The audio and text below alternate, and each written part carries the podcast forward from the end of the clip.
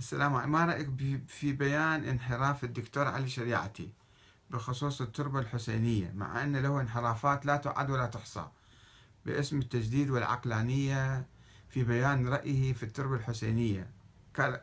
يعني هذا موضوع جزئي.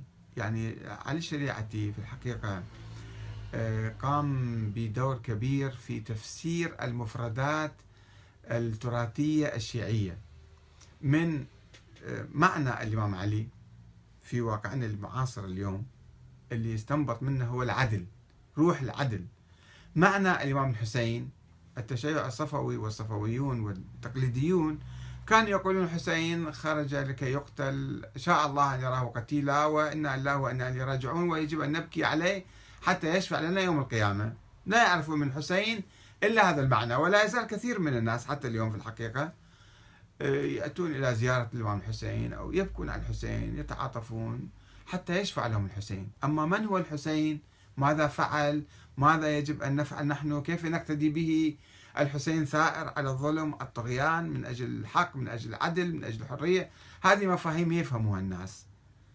فعلي شريعتي وضح هذا المعنى. المهدي أيضا فكرة المهدي قال أن الشيعة وكانوا الشيعة في ذلك الوقت قبل حوالي خمسين سنة وربما لا يزالون حتى الآن قسم من الناس قليل يعني. يؤمنون بالانتظار.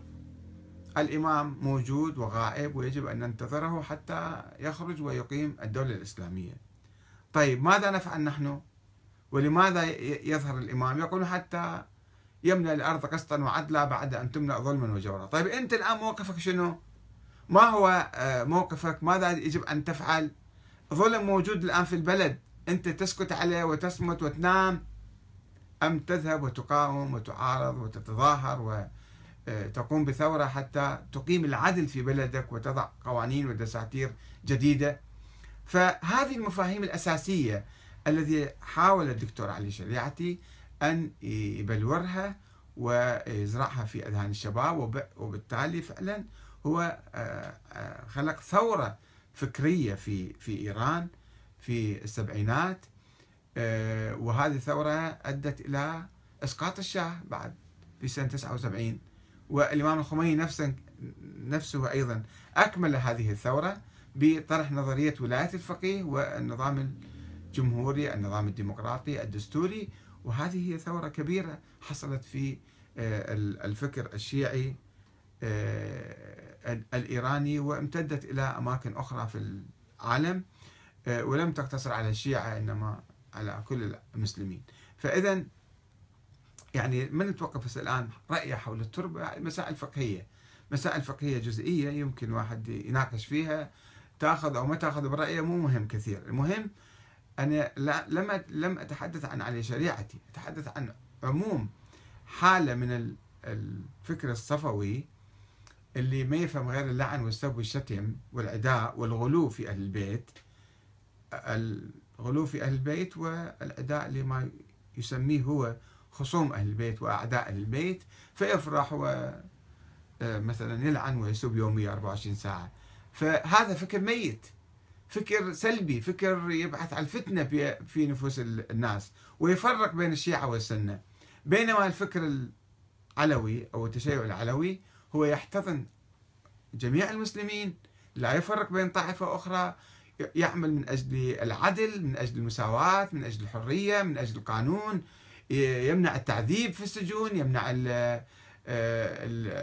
النهب والسلب في ثروات الناس. هذا هو التشيع. يجب أن نحل ونكرس التشيع العلوي مفاهيم التشيع العلوي في مقابل ما يسمى بالناس المنافقين الذين يرفعون شعار التشيع وهم دكتاتوريين طغاة مستبدين سراق نهاب حرامية مثلا. آه الأخ أبو علي يقول ما هي النقاط المفصلية بين التشيع بشكل عام وبقية الاتجاهات الإسلامية التي لا يمكن المساومة عليها والتنازل عنها للجانب الآخر؟ هي في الحقيقة يا أخي العزيز أبو علي إيه يعني الأسماء هاي تاريخية.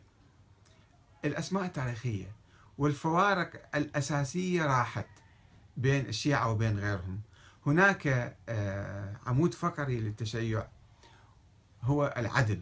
هو الثورة من أجل الناس. وهناك أيضا عمود فقري لما يسمى بالتشيع الإمامي. التشيع الإمامي الاثنى عشري كان يؤمن بأن الإمامة بالوراثة وبالنص والأئمة يجب أن يكونوا معصومين معينين من قبل الله. طيب هذا الفكر وصل إلى طريق المسدود وانتهى في أواسط القرن الثالث الهجري ولم يعد له وجود منذ ذلك الحين منذ أكثر من ألف سنة. ولذلك الشيعة اليوم تخلوا عن أوهام أو الأفكار المثالية للإمامية آه، بمواصفات الأئمة. وقالوا يمكن نحن ننتخب يمكن نعمل بالشورى وننتخب حكام ليسوا بمعصومين إنما عدول. لي لا ليس لديهم علم من الله. لا ينزل عليهم الوحي إنما يكونوا علماء مثلا فقهاء. فصارت نظرية ولاية الفقيه. أو حتى لا يكونوا فقهاء وبذلك المستوى من العدالة. ناس ملتزمين بالقانون ملتزمين بالطيبين ناس مخلصين. نجيبهم ننتخبهم ونسويهم واحد رئيس جمهورية واحد رئيس وزراء واحد كذا ونعطيهم السلطة. فهذا التطور آه، آه، اللي وصلوا إلى الشيعة اليوم لم يعودوا شيعة بعد لم يعودوا شيعة إمامية. أسماء آه، خفيفة هذه أسماء قديمة تاريخية. هم الآن مسلمون ديمقراطيون. ومن يؤمن بالنظام الديمقراطي والدستوري فهو مسلم دستوري ديمقراطي سواء كان سني أو كان شيعي. ومن لا يؤمن بالديمقراطية فهو يعادي الشعب. فهو يريد أن يفرض نظاما ديكتاتوريا كداعش. وآباء الدواعش وأمهاتهم هنا وهناك الذين يحاولون آه، السيطرة على الشعوب بالدكتاتورية وبالقمع وبالإرهاب وبالحديد والنار. فهذا هو الفرق. الفرق لا, لا يوجد فرق بين الشيعة والسنة اليوم. إنما يوجد فرق بين الشعوب المتطلعة نحو الحرية والعدالة والديمقراطية والشورى سميها ما شئت وبين العصابات الإرهابية الدكتاتورية التي تريد أن تفرض أنظمة طاغوتية على الناس. هذا هو الفرق. لا يوجد أداء بين الشيعة والسنة. يوجد أداء في كل مكان في كل بلد الآن بين جماهير البلد وبين بعض النخب المستغلة وال تدعي الإسلام تدعي التشيع تدعي الديمقراطية تدعي الحرية تدعي. فأي أي إنسان أي فئة أي نخبة أي شخص أي حزب يرفع الشعارات وينقلب عليها هذا هو يعادي الشعب يعادي الإسلام يعادي أهل البيت. آه